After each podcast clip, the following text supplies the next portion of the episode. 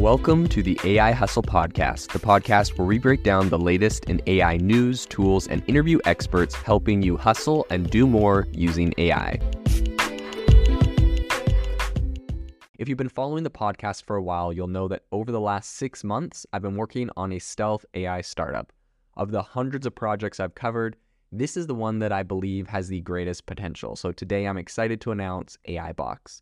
AI Box is a no code AI app building platform paired with the App Store for AI that lets you monetize your AI tools. The platform lets you build apps by linking together AI models like ChatGPT, Midjourney, and ElevenLabs. Eventually, we'll integrate with software like Gmail, Trello, and Salesforce so you can use AI to automate every function in your organization. To get notified when we launch and be one of the first to build on the platform, you can join the waitlist at AIbox.ai. The link is in the show notes. We are currently raising a seed round of funding. If you're an investor that is focused on disruptive tech, I'd love to tell you more about the platform. You can reach out to me at jaeden at aibox.ai. I'll leave that email in the show notes. Today on the podcast, we are going to be talking about how ChatGPT, OpenAI, AI in general is going to disrupt the healthcare industry. So, this is obviously, I recently put out a poll on LinkedIn and asked people, what is the area you are the most excited for that um, you know you see ChatGPT AI going to disrupt? And the number one place that people were excited for was healthcare. So we're going to talk about that on the podcast today. If you want to be part of these polls I do, make sure to follow me on Twitter and go add me on LinkedIn and you'll be able to see the polls and help us get more data for what is exciting and happening in AI. So I think right off the bat, one of the most powerful ways that ChatGPT is going to be affecting the medical field is specifically with medical diagnosis. I think it's going to be one of the most significant areas.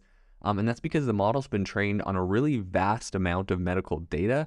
And even right now, when you know we don't even have GPT-4 out yet, it can still fairly accurately, accurately, I guess to some degree of accuracy, diagnose a range of different diseases and conditions. So if someone says, you know, there is a white male who's between the ages of 30 and 35 experiencing these symptoms with this background um, and these you know medications like it can give you a good idea of what it might be now of course i'm not saying you know go use chatgpt to diagnose yourself for everything and take that at face value similar to i would say you know, um, you wouldn't want to go and just take everything that WebMD tells you at face value either, right? Obviously, uh, this is, can be a tool for helping you get an idea of uh, what a problem might be, and you would take that to a licensed medical professional to, um, you know, really get the diagnosis. But I think this is going to be a really powerful tool for helping people get an idea of um, what some of their issues might be, as well as I think that doctors will be able to use tools like this to quickly get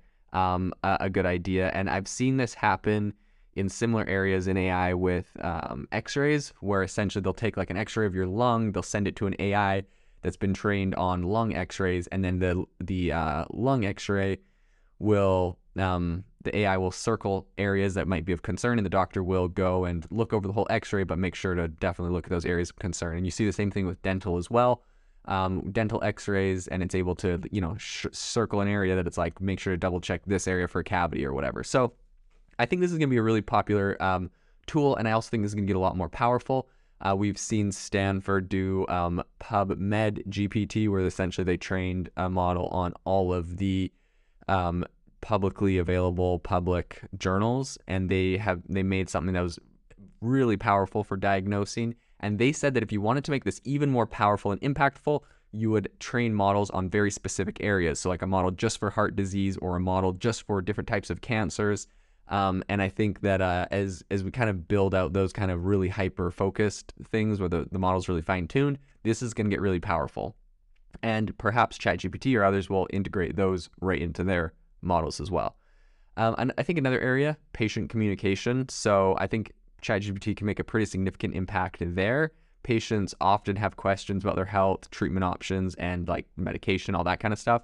So traditionally, your healthcare provider, you know, has been responsible for answering these questions, and it, it can be pretty time consuming. And I mean, I think it ultimately can kind of distract from other important tasks that they might have.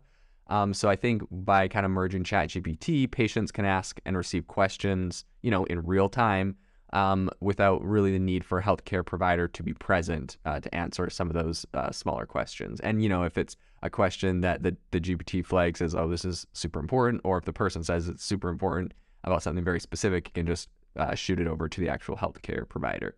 So I think that'll be another area. Another area is um, electronic medical records. So I think ChatGPT is actually going to automate the process of managing electronic medical records, or ERMs is what they're called.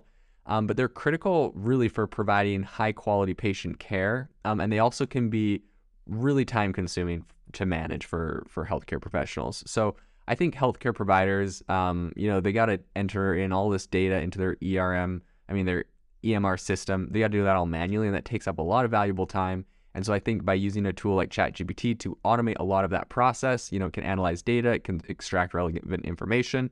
Um, and I think if, you know, a patient has a history of heart disease, ChatGPT can analyze their medical records and kind of make like a note for the healthcare provider uh, if there's a potential risk or whatnot. And of course, like, I'm not saying this is going to completely replace doctors and, you know, now all of a sudden we don't have any more doctors. We just got ChatGPT being our, our medical provider. I think this is just a tool that is going to make some big disruptions. It's going to save healthcare providers a ton of time um, and be able to really just streamline the process and make sure that our doctors now have time to do what's really important and work on really important cases.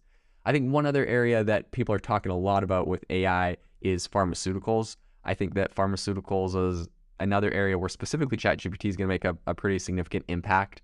Um, essentially, ChatGPT can be trained, or any GPT model can be trained to analyze the chemical composition of drugs and to predict their efficacy, which is pretty crazy, right? You're just giving it so much data. Um, and this to really help pharmaceutical companies develop more effective treatments and streamline the drug development process. Now, am I saying today in its current phase, can ChatGPT discover new drugs and compounds of particular efficacy? I'm not saying that, but um, people are talking about it. Big pharmaceutical companies are using um, similar models uh, and then using you know these transformer models and and other AI models to help them create some of these um, some of these tools. So I think it's going to be a really powerful tool in the future. Um, I think you know just as we're we're kind of looking at all of this, definitely people have concerns when it comes to integrating ChatGPT into their healthcare. Um, I think that there's ethical concerns surrounding it. Obviously, if AI is doing it, who's liable for different things? Um, and so I think to you know address all the concerns, it's just essential that a healthcare provider and technology companies are just working really t- uh, closely together on these things. Um, and I think that this includes making sure that um, you know there's always a healthcare provider reviewing everything that is done. So while this might be able to streamline the process and make it faster, this is all manually reviewed by experts. So I think the healthcare industry is poised for a very significant disruption um, due to uh, artificial intelligence, machine learning. ChatGPT is just one example of how this technology is going to automate tasks and I think ultimately improve patient outcomes.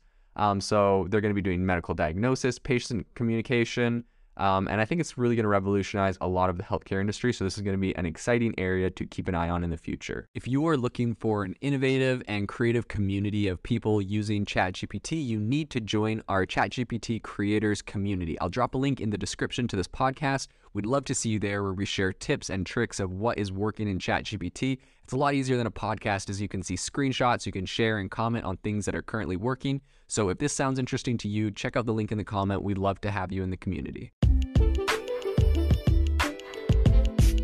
Thanks for tuning in to the AI Hustle podcast. If you could do us a massive favor, we would really, really appreciate it if you could leave us a review wherever you get your podcast. This helps people find the podcast, it helps people know this is a good place to go, and we would really, really appreciate it as it helps us continue to bring on incredible guests and share incredible content for you to listen to.